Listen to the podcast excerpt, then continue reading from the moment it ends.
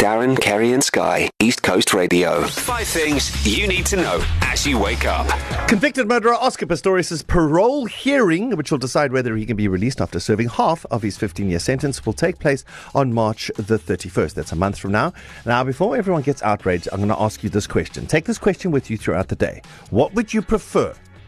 A murderer that no one knew about, released after half his term, back into your neighborhood, but you don't even know about it, or a murderer that everyone knows about and is going to be scrutinized for the rest of his life, has finished half his term and is released from jail and, and will be scrutinized. Which one would you prefer? That's all I'm saying.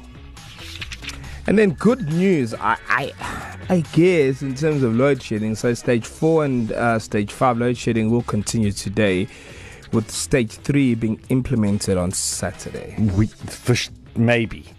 Well, that's um, That's uh, the that yeah, This, that's the report at the moment. okay. as, So- as, of, as of right now. Because obviously we exempt e- Etegwini municipality if it goes below four. So Y- Uh, yeah. So we're yeah, good. yeah, we we are But right. on Saturday. Saturday. If it goes to three. 100%, As reported. yes. Okay, good to know. And um, I'm seeing the news all over the place. I'm looking for the news to say something different, but it isn't. The news everywhere is SABC3's Espresso presenter Katleho Mabu has been selected as the host for the New Deal or No Deal on SABC1 on the 6th of March. But the thing is, why are they saying SABC3's Espresso presenter? Uh, we know him. He's Mr. Outsurance. Yes. He's Change It Dang. Change It Dang is now Deal or No Deal. Why is am I the why what's going on? What's going on? Angas of But it. you know what this proves? What? If you wait long enough, you always get something out. Ah.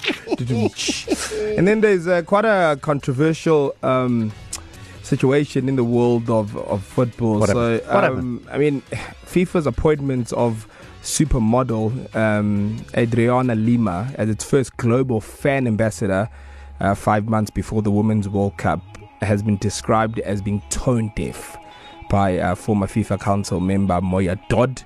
It makes sense, right? So Why the does it tone make sense? deaf of it, What- and and What's so um, different about it? you know, so Gianni Infantino, the FIFA president, says that Lima lives and breathes football. Yeah.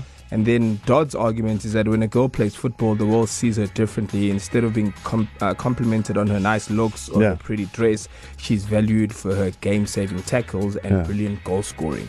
So people were saying, like, why don't you get a Porsche Mudise? It's Oh, all about football. Yes, she's Okay. LGBTQ. Why, why are you getting a supermodel? Okay, I see the who's argument. never been on a football field. Yeah, yeah. Who wears crop tops of Ronaldo's name on it. Yeah. It's one of those things. uh, it's, a, So it's a catch twenty-two. it's- yeah. Listen, listen. If if it sells perfumes and luxury cars, then it'll sell sport. I think that's what you're going with. in Saudi Arabia. It's just, it's, is it in Saudi? no, well, I'm just saying they're the main sponsor. eh, for the whole- so it's weird, bro. Like, yeah. Ah, it's damned if you do, damned if you don't. Okay, cool. Now, hey, lookers learning from China. TikTok has announced it will set a 60 minute daily screen time limit for users aged under 18. I don't know if this is around the world or if it's just in the United States of America, but finally understanding the addictiveness of this social media vibe. There you go. There's your five things. It is a Friday. To listen to these moments and anything else you E might have missed, go to ecr.co.za and click on podcasts.